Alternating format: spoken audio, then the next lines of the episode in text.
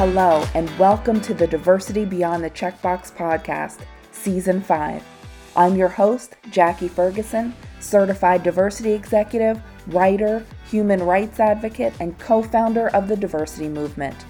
On this podcast, I'm talking to trailblazers, game changers, and glass ceiling breakers who share their inspiring stories, lessons learned, and insights on business, inclusion, and personal development.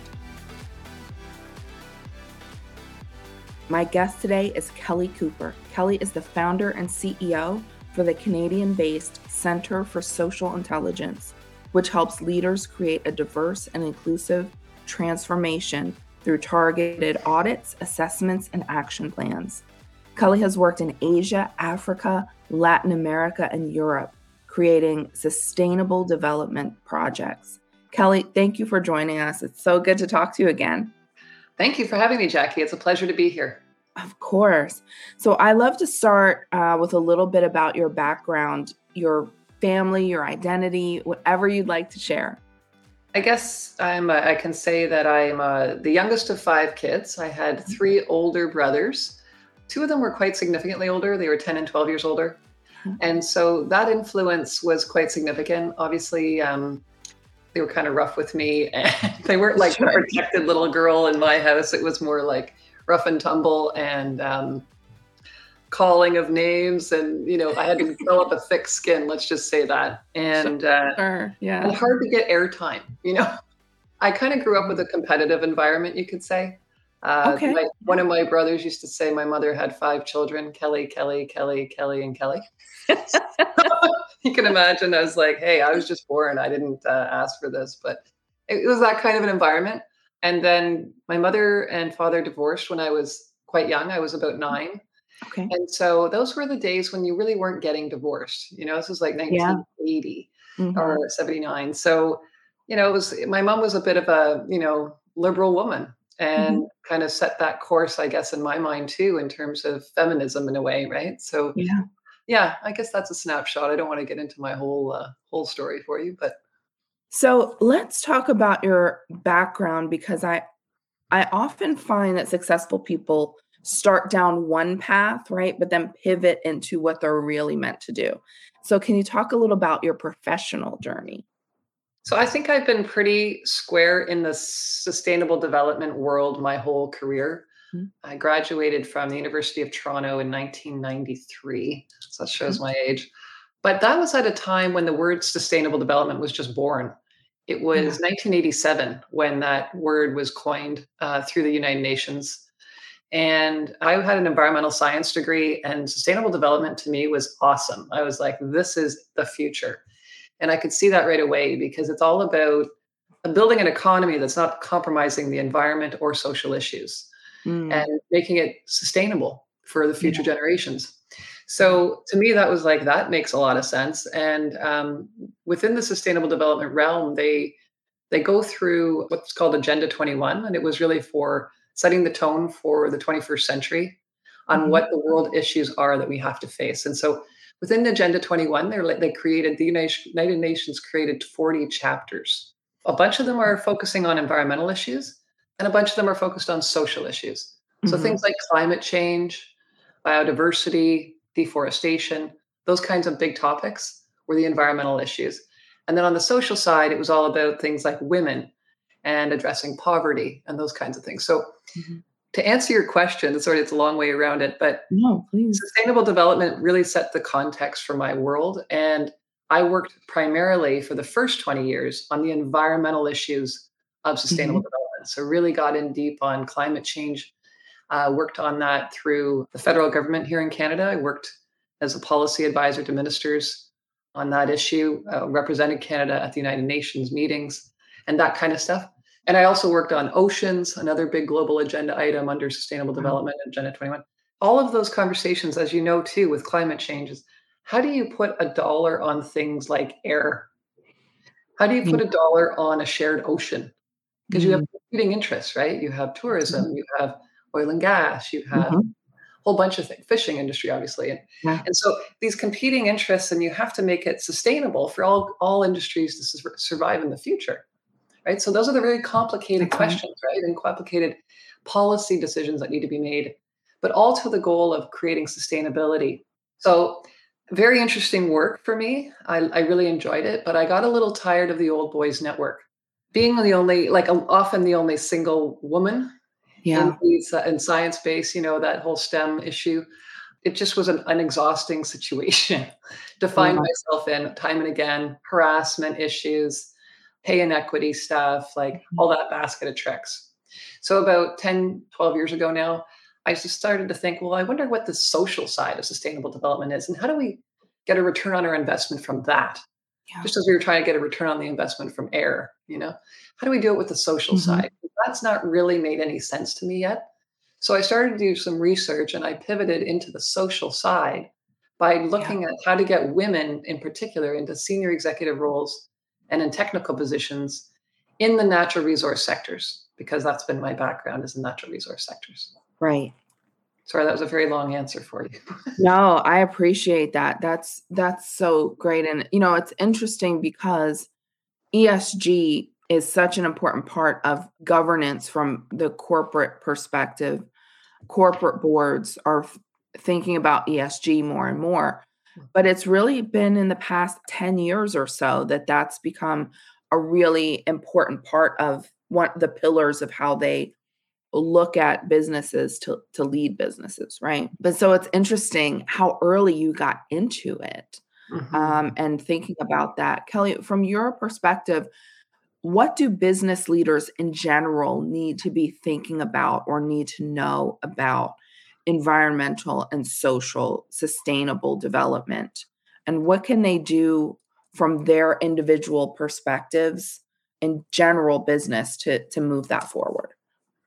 So, the first part I would say is they need to understand that the generation that are entering the workforce today really have strong values connected mm. with environment and social issues. Yes. And in order to attract the best talent, they need to make sure their business, corporate priorities, values are aligned with environment and social values mm. of today.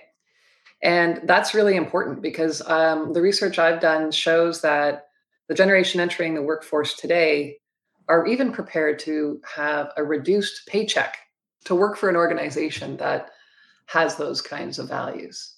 Absolutely. So that's an important thing I think that they really need to understand is that our generation, previous generations, mm-hmm. they just wanted a paycheck. Mm-hmm. You know, they didn't. I mean, they they grumped about it, but the truth is, is they didn't force the conversation, you could say. And there wasn't just that awareness about that stuff. So that's one of the big things I would say. Mm-hmm. And your second question again, sorry. just what can business leaders do to move these initiatives forward from where they sit? Well, I think they they really need to do that uh, senior executive uh, retreat analysis on what their uh, mandate is as it relates to environment and social issues. Yeah. And then through that, they they need to set up an entire like like for in the whole diversity and inclusion realm. I always speak about the the C suite needs to get organized with what they want to achieve and tie their business objectives to their DNI objectives tightly. And then they need to put their their resources to it. So human and financial, like dedicate mm-hmm. people to that role to steer the organization through a systematic approach to shifting the workplace culture to being more receptive to women and all under underrepresented groups. Mm-hmm. And there's quite a process I, I recommend for people to go through or executives to go through to ensure that it's sustainable.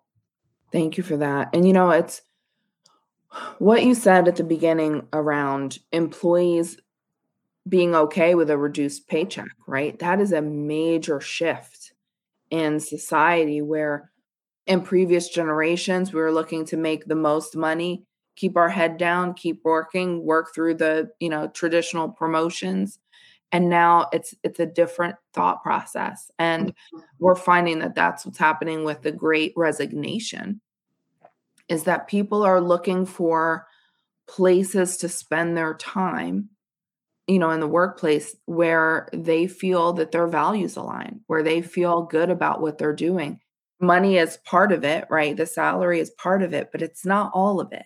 That's right. And you've got to have the kind of culture and environment for them that makes them feel good about being there. So that's, that's so spot on. Love that. Thank you for sharing that. Kelly, let's talk about the Center for Social Intelligence. What does your organization do and what kind of clients do you serve? I serve all clients in all sectors, but I really target the leadership cadre of the organization because that's where I think change needs to start for anything along the lines of diversity and inclusion. So getting them aligned as a as a board or as the C-suite themselves to kick the tires on the topic. There's a lot of biases obviously and misunderstandings that need to be cleared up and they all need to be organized and on the same page in order to effectively make a shift in their workplace. So I start with those people and we work through a um, a process for that to get them on the same page. And once that's done, it's really about it's really gets exciting because to watch the light bulbs go on and have them understand the value proposition as I phrase it. And so they get it. And then it's like, okay, now what do we do? And it, then it becomes almost a process of um, competing, I find.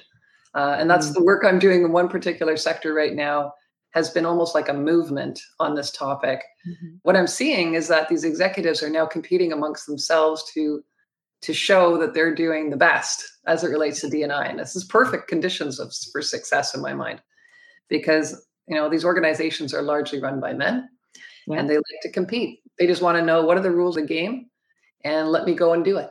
So once they get that understanding of why they need to do this and how it will help them, it's really exciting to watch it unleash and and what change comes from that. So we do that. I also help organizations with the pro going further from the executive into uh, the training and looking mm-hmm. at how to overcome resistance to diversity and inclusion across their organization. Mm-hmm. Uh, talking about things like how to become an inclusive culture, what that means, how it's different from a traditional workplace culture, yeah. and um, also about allyship and and how we have a role, both white man and woman, to mm-hmm. speak up and make space for underrepresented individuals, whether they're male or female or gender neutral, mm-hmm. to get into these positions of seniority so that they can succeed as well. Mm-hmm. And Kelly, let's dig into the name of your organization, Social Intelligence. Let's talk about what that means. Sure.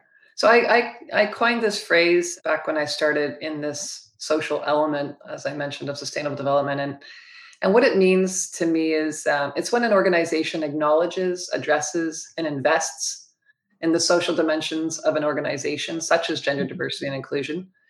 It's, it can also include mental health issues, with the goal of increasing the productivity, the well being of the people in your organization, and the bottom line.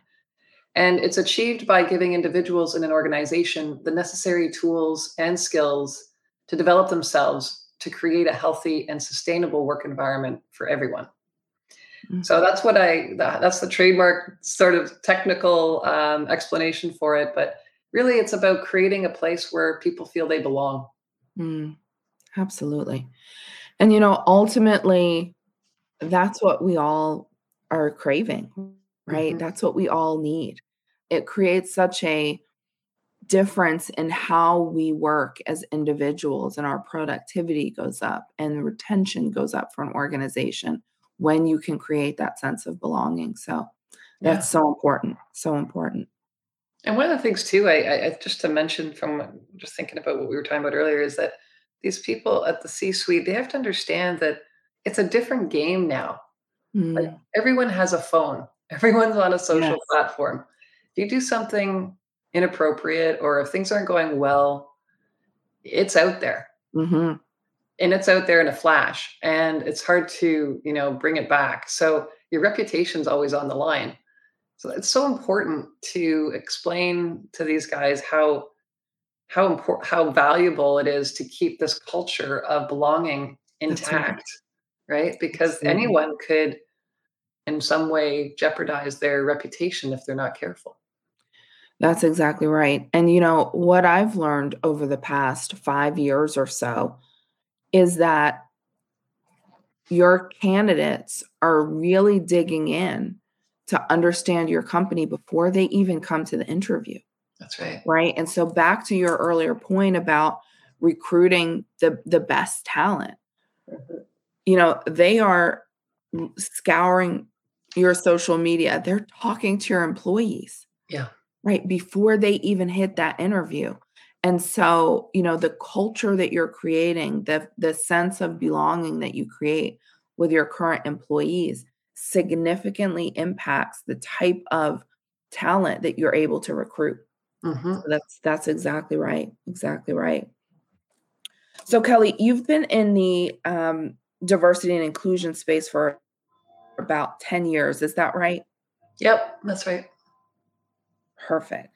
How have you seen the industry change over that 10 years? Well, it's been significant. When I started out with this, there was it was really not even on the radar. So it's kind of, I just had a passion for it, you know, given my own experience of wanting to see more women in leadership roles. Mm-hmm. But I can speak to my context in Canada in particular. We I was running a, a Women in Mining National Action Plan project with uh, 12 mining executives to create a national national project here, and the intent was to create, you know, best practices for them to learn and how do they apply them through their own organizations. Okay, so that mm-hmm. was in 2013. It's a three-year initiative. Wow. At that time, there was really like it was really swimming upstream on the topic. It was a bit of a mm-hmm. miracle that that whole thing even happened. you think about the mining sector. But then at the end of that, there was a shift here in Canada politically, and our government mm-hmm. changed, and it became a liberal government, and they chose women or gender diversity and inclusion as a priority. Mm. And I remember talking to the mining executives and saying, "Will this make a difference for you that this policy is is this this is what policy they're waving now?" And the people out west were like, "That doesn't make any difference to us." Mm. And I thought, very interesting, but I thought it would. I mean, I'm in Ottawa, so that's the nation's mm-hmm. capital, so I'm more engaged with the government and politics sure enough, it did shift, and it was a tidal wave shift here in terms of focus on that issue. And that created a huge momentum to mm. have access now to funding now that they didn't have as much, right? And so there were opportunities to do more interesting projects that we couldn't do before. And through that process, there has been a significant shift, I'd say, in attention on this issue. The mm-hmm. corporate world is definitely paying more attention here in Canada. There's no question of that it is a required piece of this puzzle to make a change happen, I think. So I've seen significant changes, and especially in the work I'm doing now, because I'm focusing in on the forest sector now. Um, mm-hmm. Another one of these crazy male dominated, I shouldn't say crazy, it's a great sector, but yeah. in terms of the, the disproportionate, you know, balance of men and, women in it, it's an exciting initiative because awesome. major change is taking place. And uh, I could go on and on about the project I'm working on there, but we're now moving into our fourth year. It takes time. Yeah. the beginning of that, it was all about creating the awareness for this issue. Mm-hmm. And that started in 2018. And then also, and through that, creating that desire to make a change. And so that was sort of our first three years of the project. Now we're moving into the next three years, which is all about giving these C suite folks the skills and knowledge to take action. So, as I describe in my book, how to be the change and how to make the change. Mm-hmm. So, there's some really exciting things happening. And I feel so good about it because if I can do something significant in the forest sector, yeah, there's no other sector that cannot be turned over on this. I love that. That's awesome. So, Kelly, let's talk about your experience in these male dominated sectors. What advice do you give to people who are underrepresented in moving into any sector or industry or business that you know where they're one of few or the only what's your advice for them well i think it's important to have a strong network of others mm-hmm. like you to keep your resilience because it is wearing mm-hmm. as this sort of i would say social transformation occurs we're i think in society in general we're going through a massive social transformation so yes. recognizing we're kind of going from one way of being to another, and we're in the middle of that in this this place and time, we need to have resilience on getting through as we make it to the, the end goal that we all desire on this issue. So they uh, you have to have that. You have to have allies, you know, inside. Senior allies would be a bonus, you know, creating that mentorship uh, dynamic. And in some organizations, they have employee resource groups, which are really helpful for you know getting a voice, a, a larger collective voice mm. to any issues that are of concern, so that you can not only give input to senior management, but also senior management can benefit from your perspective as it relates to any product or service that they're trying to deliver more broadly to customers or clients. Great advice. Now, Kelly, you've worked around the world. Can you talk a little about global diversity? What are some of the differences in diversity and inclusion with the trends that you've seen uh, in some of the places that you've worked? Well, it's a whole different um, ball of wax, you could say, around the world in terms of priorities. What I'm, what I mean, we have these issues in Canada too. I, I specifically don't focus on them. I, I focus in on the leadership side. But mm-hmm. ending violence against women is, I would say, a primary uh, global concern and issue that is is definitely pre- prevalent in Canada. People think, oh, it's better in Canada. It's actually not very good at all. Mm. Um. The amount of money we spend to uh, invest in protection of women and policies and trying to help women in in uh, you know uh, safe homes so that they can have somewhere to go is, is, is astronomically expensive. Mm. So again, we got to get to the prevention of it. But globally, to your point, there are so many layers there on just that topic. Okay, mm-hmm. so that would be sort of my first one. My second one would be um, economic empowerment. Like, how do we get women in um, other countries to get that equal opportunity? Um, yeah. They're just not getting it, right? So that's another one. And then the third one I would focus in on for me, and it's not to make it the least, but it's the leadership and governance. You know, so getting women into political positions safely. We're finding that I think in the states too. It's there's stories where it's just not good. You know, women trying to get into these political positions to do inf- to make substantial influence. As a woman politician, you have a different perspective, obviously, on things, and yeah. they're they're getting uh, treated very poorly. And mm-hmm. um, we've had some cases here where it's just unbelievably bad behavior. And you're just like, how mm-hmm. do people think this is an option? So. Right. Again, globally, I think that's a global issue that we that we're facing. You know i i love those three points. So safety economic empowerment and governance. That's that's how you create empowerment just general empowerment for any group. And and i think that's so important. Mm-hmm. thanks for sharing that. Kelly let's talk about your book lead the change. Tell us all about it. What are we going to learn from it? Where can we get it? Okay well, the book came out of this large sector-wide project I've been working on. I was telling you about. Was I was working through things and figuring out what are the key issues to address, and I, what I found was that the the literature was very academic, or it just wasn't written to the C-suite, yeah. and they were the ones that we needed to reach. And so that's the genesis of why, or the impetus behind why I wrote the book. Yeah. And it came together pretty quickly for me because it was very clear that they needed to understand the value proposition and they needed a blueprint for ta- how to take action. And that's yeah. essentially what the book's about.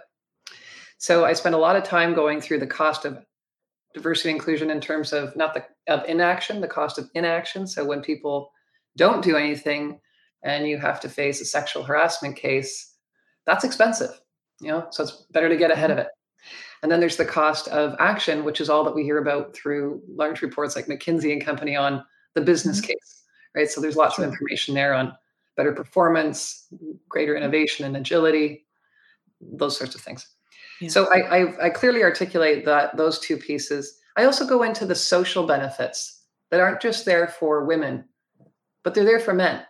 Mm. And that they too can benefit from these, say, work life balance policies, mm-hmm. such that men could also go at four o'clock or three o'clock to their child's recital or hockey game or whatever it may be That's without right. being seen as jeopardizing their career advancement. So that, that, this is an issue that actually affects everyone, not just women. That's right. And as I keep going into this conversation, it's actually becoming more and more clear to me that this is actually a lot of an issue about men. Mm. And we need to be creating a safe space. We talk about creating a safe space for women to raise their voice, but we really need to create a safe space for men to call out their peers for their bad behavior because that isn't happening.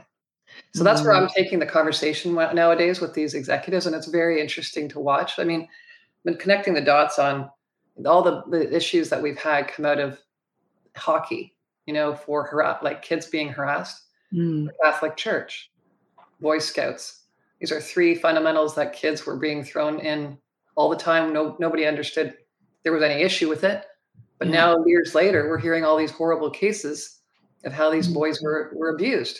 Yeah. So, like, this is all part of the tapestry of the situation and conversation. And so, there's a lot of things that have happened to these guys. Yeah. And that's why they're repeating the behaviors or they're emotionally distant or whatever it may be. And getting to those root issues, I think, as in a subtle way, but just unraveling that yarn and seeing, okay, this is an everybody issue. So that helps to have them understand that everyone has a role to play. Yeah, so that's significant. That's right. The book the book goes into that. I also share some of my own personal experiences of being uh, harassed and with pay inequities, and I weave those in. So some, those are some interesting uh, stories for people to uh, to learn about.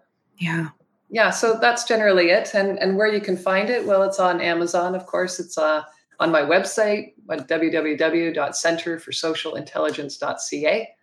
You have to tell people it's center with a Canadian spelling, C E N T R E. Um, and also, uh, it's on in chapters, which is in our, our nationwide bookstore here in Canada. So very happy it got into into chapters as well. It's also available in audio, not just in hard copy. Awesome. That is so exciting, Kelly. Let's talk about free2grow.com. Tell us okay. about that. So, Free to Grow in forestry.ca is that forest sector wide initiative I talked to you about briefly earlier in our chat here. And that was the in 2017 when I finished the Women in Mining National Action Plan. The forest sector approached me to see if I could do something similar for them. So, instead of just focusing on private sector executives, as I did in mining, I decided to leverage that thinking into a bigger picture to include um, public, private, not for profit, indigenous, and academia representatives across the forest sector across the country to work in, unison on developing a new vision for the sector mm-hmm. that included women and underrepresented groups and make them feel more uh, welcomed and that they could belong. And from that, we created um, three pillars of action and they were all about first one was all about building the evidence base. So what is the baseline data that we have here? And it was slim pickings as you can imagine. It's like uh, there was hardly anything on the gender conversation let alone indigenous or other underrepresented groups. It was just like it's very bare bones. But anyways we collect the data. That's the building the evidence base pillar. Yeah. Second pillar is all about what we called fostering an inclusive culture which is all about the skills and training required to shift the workplace culture and then the third pillar was about repositioning the sector through you know imaging and communications and branding so that it was more attractive to women and underrepresented groups to enter the mm-hmm. sector and simultaneously communication efforts on demonstrating to men what their role is to create that welcoming environment. Yeah.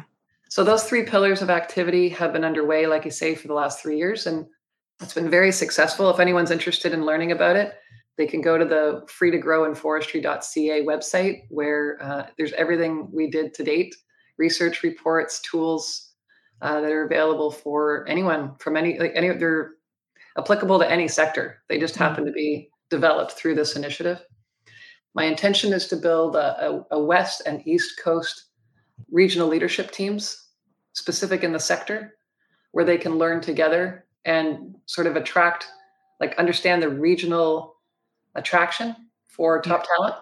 If they work together and they're all doing this on DNI, they're going to see results in a way that any one organization on its own may not get. So there's power in the collective sort of thing. That's amazing. And Kelly, let's talk a little bit about some of those pillars. So, what's your advice for how we begin as leaders to foster an inclusive culture?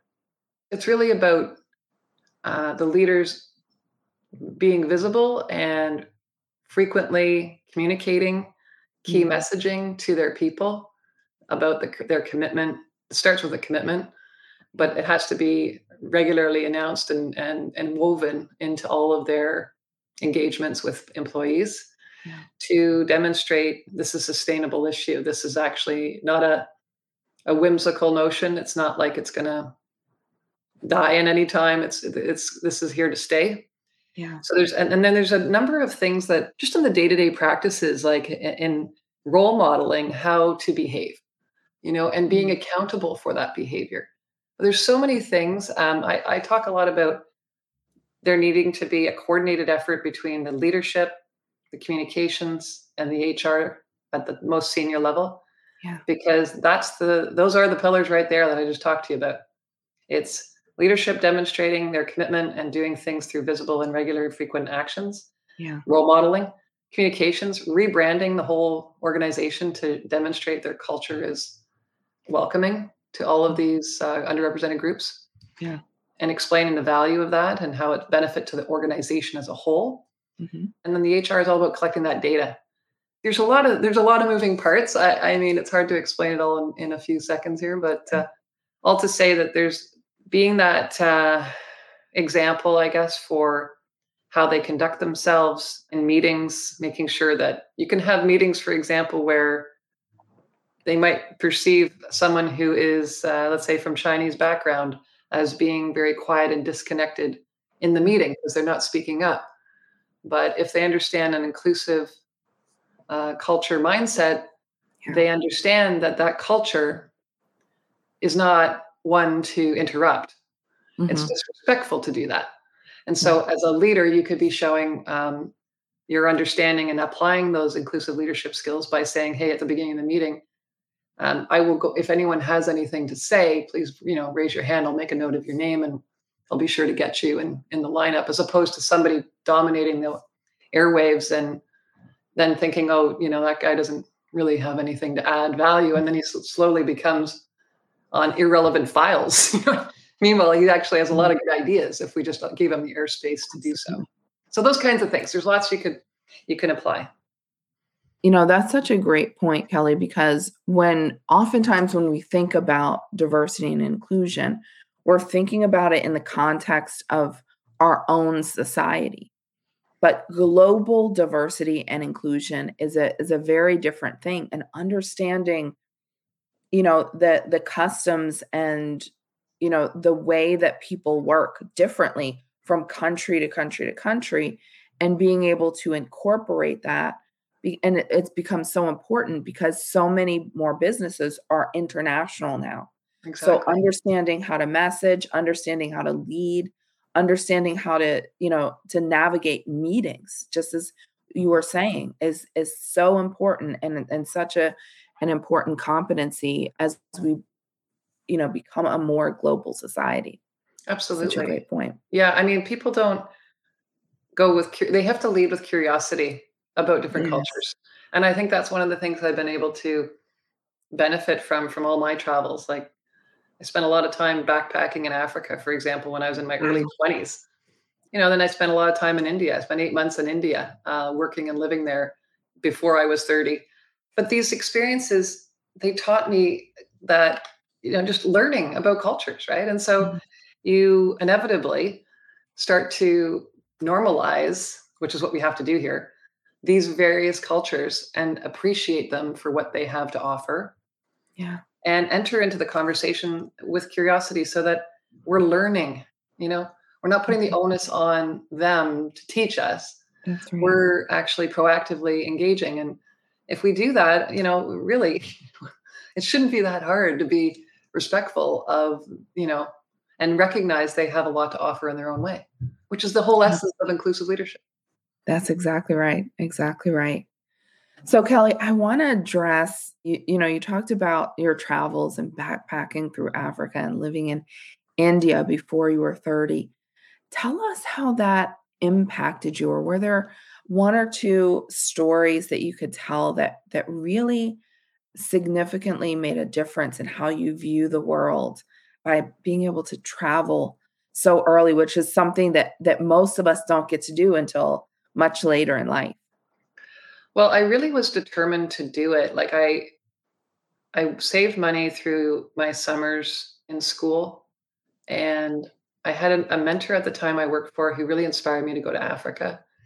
I just fell in love with Africa. Like I literally tried to get a job as get this like a poaching what's it the the people who prevent the poaching in Uh-huh. Zimbabwe.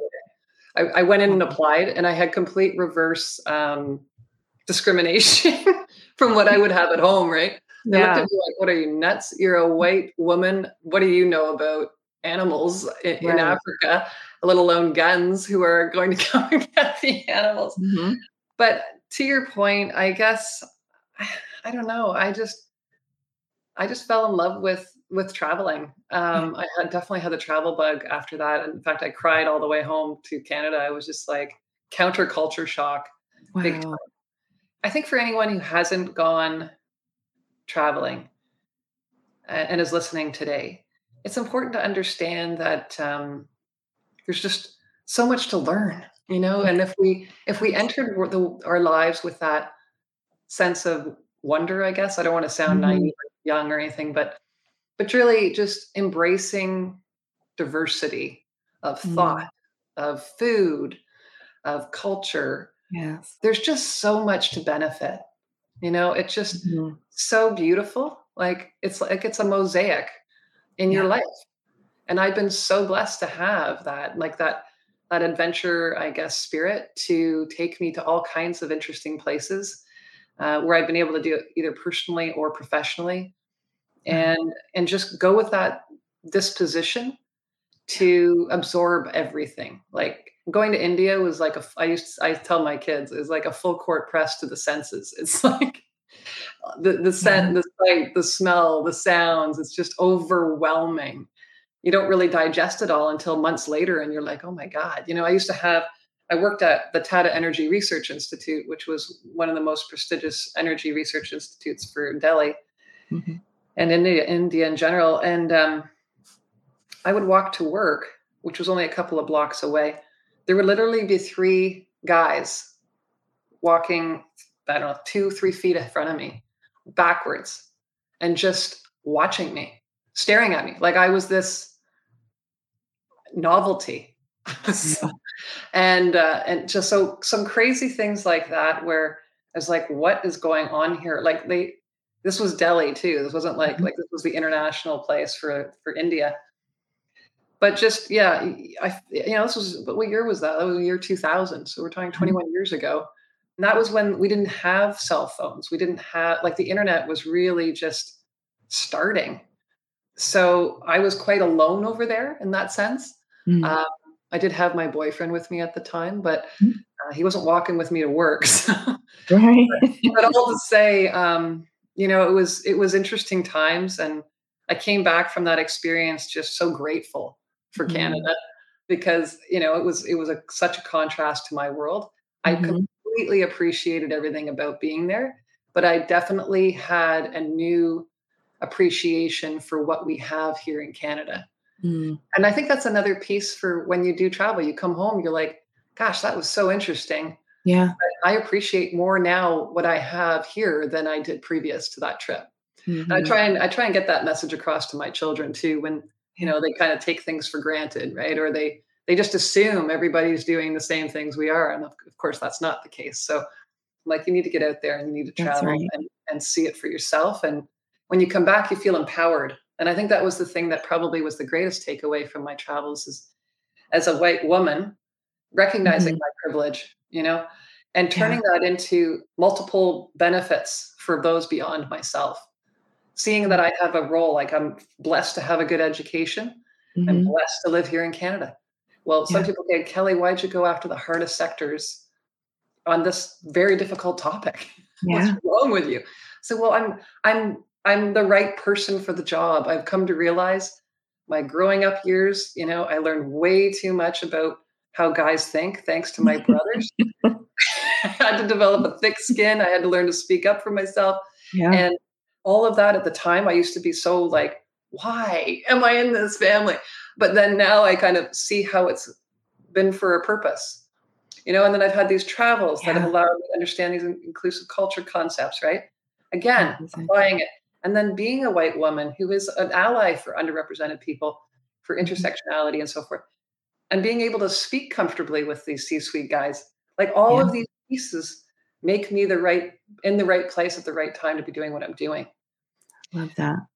So there's a lot there, but yeah, I I uh, I think I'm in a in a position to be um, empowering others through mm-hmm. my leadership with this work, and I'm seeing that with the responses I get to my book. There's been a lot of receptivity to the book. A lot of guys in these C-suite positions in these forest companies are saying, Kelly, I'm recommending your book to my Canada US peer group. This has really been helpful.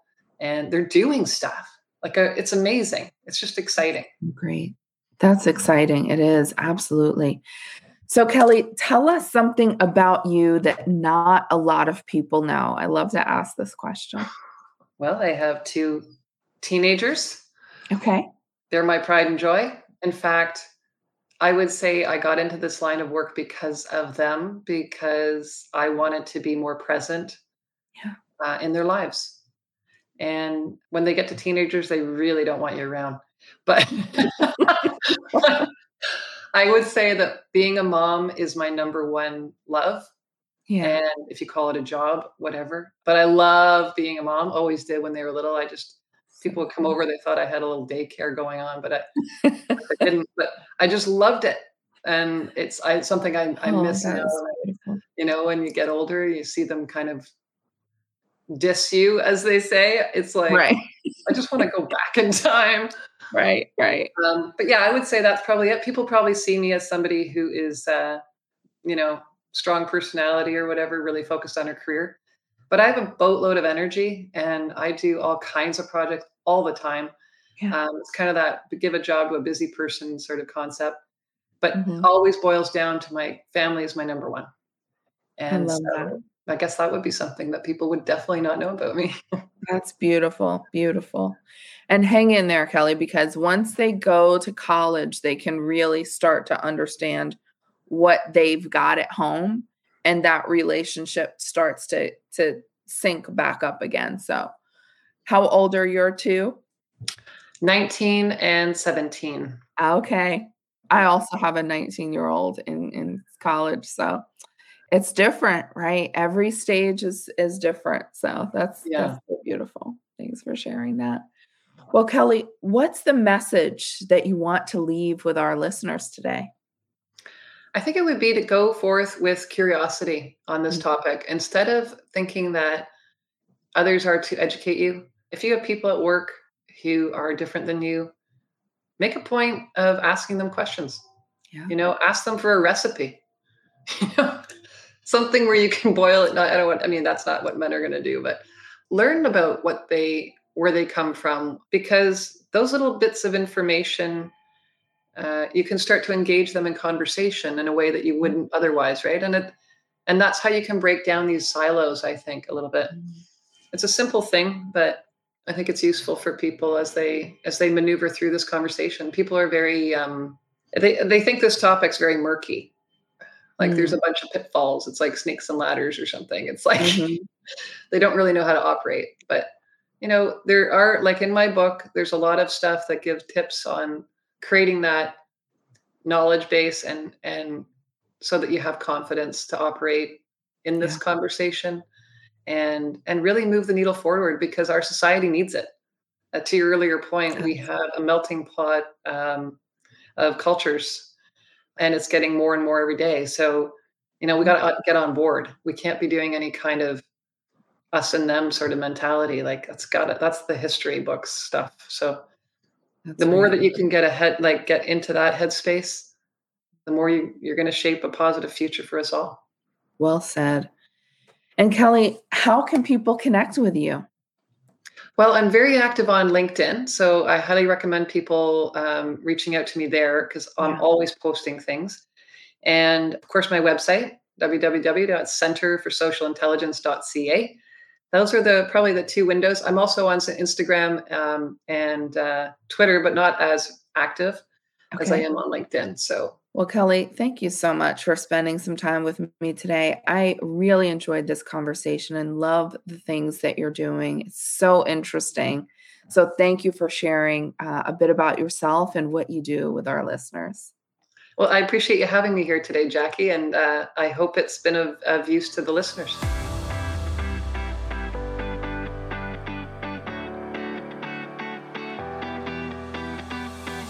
Thanks for listening, everyone. If you like this show, subscribe on Apple Podcasts, Spotify, or wherever you listen.